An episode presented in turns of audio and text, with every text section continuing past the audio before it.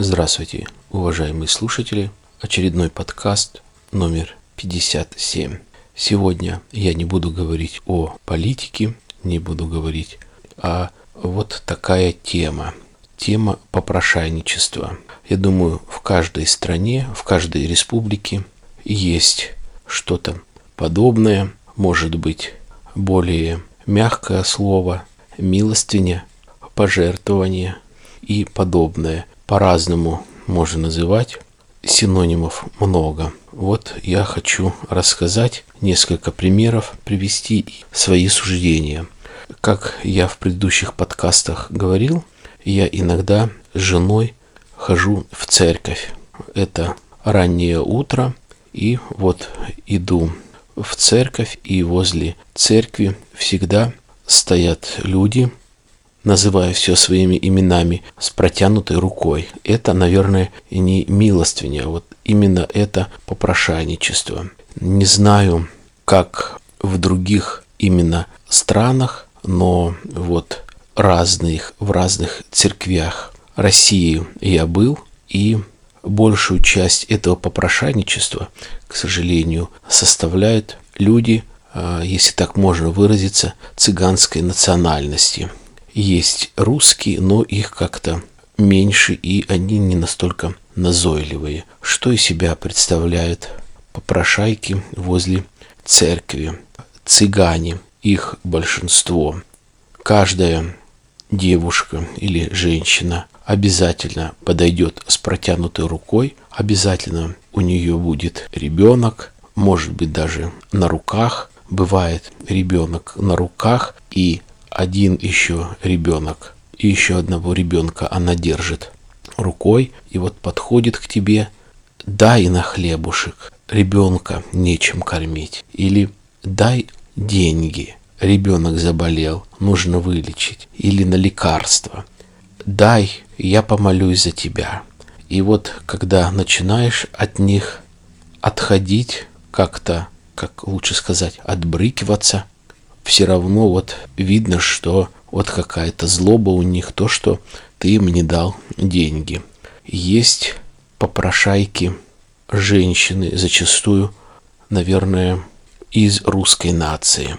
Здесь видно, что это люди в буквальном смысле слова пьяницы. Может быть, даже бы я сказал пропавшие люди. То же самое берет, перекрестивается, говорит, Подайте, молодые люди, на хлебушек. Подайте, милые люди, на пропитание. Подайте, милые люди, лекарство купить, я болею. Подайте, милые люди, за квартиру нечем платить и так далее. И в таком духе. И так постоянно, и так регулярно. И что не странно, хотя бы это церковь огорожена большой оградой, есть ворота, и вот за ворота – этих людей не пускает. То есть, наверное, вот такое со стороны служащих церкви табу, что вот эти люди, эти попрошайки, они не заходят э, в церковь. Единственное, что из цыгань, которые стоят возле ворот церкви, попрошайничать, иногда их можно увидеть и в зале с этими, э, с детьми, которые ходят по залу, ну, иногда, может быть, кто-то из них как-то и перекрещивается, то есть молится, но я никогда не видел, чтобы а, они ставили свечи. Хотя а, я точно не знаю, но кажется, вот цыгане это имеют православную веру. Дальше, что касается попрошайничества. Когда-то лет, наверное, 5-8 назад я любил пить пиво летом после работы открытое такое кафе, либо какая-то площадка, где стоят столики, где можно взять там рыбу или какие-нибудь а, орешки и взять пиво на разлив, посидеть. Очень часто подходят туда тоже люди. Опять скажу, либо они попрошайки, либо они милостыню просят. Милостыни, наверное, это как-то по-другому. То есть я бы не видел, что действительно люди сидели возле, допустим, церкви как-то как обычно говорят, подайте милостыню там с табличкой. Реально видно, что человеку нужна какая-то копейка. А, наверное, это ярко выражено в больших городах, где есть метро, где постоянно эти бездомные, которые просят милостыню. Естественно, я могу и говорить о том, что многие люди просто играют, то есть это целый спектакль, они просят милостыню, а на самом деле они нисколько в этом не нуждаются. И вот что касается пива, там, где продается пиво.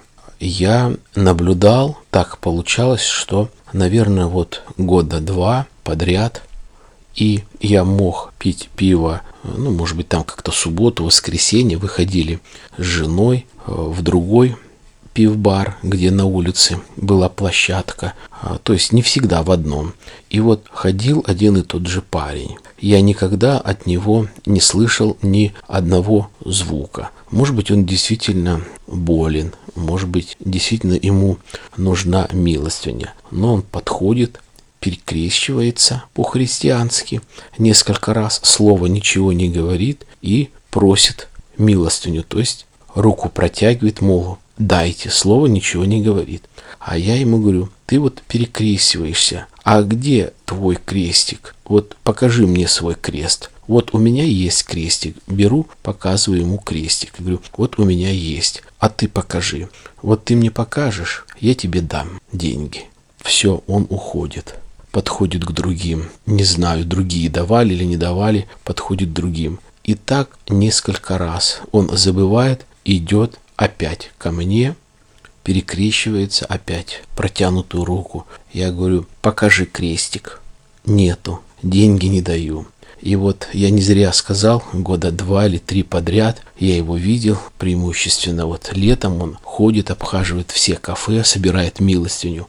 И, наверное, запомнил лицо и уже подходит, посмотрел и в сторону.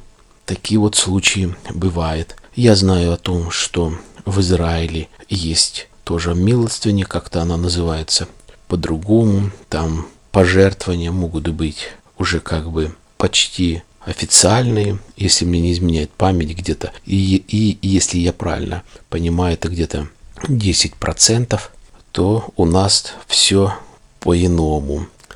Описывались случаи зарубежные о том, что какой-то мужчина, кажется, в Англии, стоял с милостыней, но вроде бы как описывали корреспонденты а, о том, что действительно человек а, нуждался в деньгах, и в это время проходил мимо Ози Осборн со своей охраной. Ози Осборн, знаете, кто такой, говорить не буду. Остановился, посмотрел на бедолагу, что-то спросил, снял шею дорогую золотую цепочку и передал. Ну вот такой факт есть, существует. Еще вот такой пример, который был со мной недавно произошел.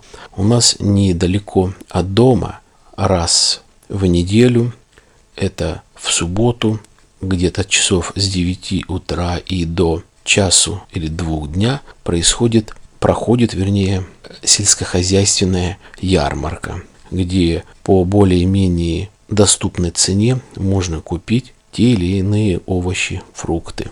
И эта ярмарка продолжается где-то в этом году, продолжалась всю осень, то есть три месяца, раз в неделю каждую субботу. Прошлые года где-то месяц или два. И вот два раза подряд мы с женой ходили, покупали яблоки у одного и того же человека, вернее, у одной и той же девушки. Девушка, наверное, лет 30, а, с мужем, еще кто-то стоял, помогал продавать. Ну, может быть, чья-то из них мама, а, неважно. И яблоки а, любые есть от 60 рублей за килограмм до 15 рублей за килограмм. И как-то мы с женой брали яблоки, и вот у нее на весах там стоит, показывает электронные весы и показывает 50 рублей, там 38 копеек. Ну, нам же видно на электронных весах, что 58 рублей 31 копейка или 38 копеек. И вот она раз с вас 32 рубля. жена говорит, а почему это вы вот так вот здесь вот каких-то 30 или 40 копеек, а вы сразу вверх округляете до 1 рубля?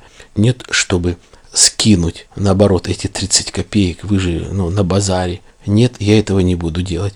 Э, давайте, пожалуйста, без дачи, вот как есть, там 32 или 38 копеек. Ну, я, наверное, и особо не стал такой мелочный фрагмент запоминать. Но в следующий раз мы опять пошли на базар, опять эта девушка покупать у нее яблоки. Но яблоки как сказать, ну, хорошие, есть от 60 до 15 э, рублей за килограмм. Мы берем, здесь же параллельно отпускает кто-то уже женщина пожилая, наверное, может быть, мама ее, и набрал один старичок, лет, наверное, 75-80 лет, такой э, старичок, яблоки самые дешевые, по 15 рублей, и э, набрал. То есть он сам набирает, подает взвешивать на весах 13 рублей. 13 или 14 рублей, то есть чуть меньше килограмма. Он достает из кармана мелочи, долго считает и говорит, дочка говорит, извини, ну вот, говорит, вот 11 рублей. Она достает с пакета два или три яблока и э, бросает обратно в коробку женщина, которая была с этим стариком, видать, просто знакомая, встретились, они там разговаривали, говорит, девушка, ну что ж вы, говорит, у такого пожилого человека и вот эти вот два яблока из-за каких-то двух рублей э, вы берете, отбираете, не можете ему просить эти два яблока. Сумма покупки 11 рублей. А она говорит, это что ж я буду рубль дарить? А вы, говорит, знаете, у меня столько, сколько таких и она посчитала, вот 100 рублей, это я должна кому-то подарить 100 рублей, а мне кто подарит эти 100 рублей? Двояко можно отнестись к суждению девушки. А, да, это ее яблоки, да, это ее труд, да, 100 рублей – это деньги. Но здесь может быть два фактора. Первое – это не наемный продавец, которому привезли 88 килограмм яблок, который там состоит из пяти сортов, и она должна сдать денег именно на этот вес. Второе – это ее личный товар, собранный со своего участка. Видно, что это именно человек со своим товаром, который мог бы сделать и скидку, и пусть даже 100 рублей. Я не выдержал и говорю, девушка, говорю, неужели вот даже 100 рублей, и вы бы стали Э, от этого богаче или стали бы беднее, говорю. А ведь вы тоже можете вот оказаться в таком положении, когда вам будет 80 лет. Я говорю, наверное, нужно проявлять иногда и милосердие к людям, иногда и жертвовать этими двумя несчастными яблоками. Ну, девушка так посмотрела, что-то фыркнула, и мы отошли в сторону. Вот такие вот примеры их можно много привести, а, хотя был а, другой пример, когда на одной из такой ярмарки мы с женой покупали перец болгарский, и подъехала одна женщина на коляске инвалидной и говорит, «Э, дайте мне, пожалуйста, мешочек, я наберу перец. Продавец взял мешочек, горсть, просто вот взял, засунул руки в коробку с перцем, вот сколько у нее вместилось, он бросил этот перец, завернул, говорит, возьмите, возьмите, езжайте, денег ничего не нужно. Она говорит, давайте я заплачу. Нет, нет, нет, берите все, говорит, пожалуйста. То есть в пакете, ну, минимум килограмм был, это точно. А, ну, вот, как говорится, совершенно другой пример, когда человек посмотрел, что, ну, можно было бы взять деньги, но посчитал не обязательно. Кто его знает, сколько у этого человека, который сидит в инвалидном кресле, денег и на что они уходят. Большое спасибо тому фермеру, который смог проявить вот это милосердие. Может быть, вот это и есть милостиня. Ну вот на таком вот своем суждении, на небольшом рассказе я и заканчиваю этот подкаст. Поэтому будьте вы благоразумны, будьте вы добрыми людьми, проявляйте иногда милосердие к тем людям, кому это нужно, кто это заслуживает. и вообще будьте более мягче и, как говорится в Библии, возлюбите ближнего как самого себя. На этом все. До свидания.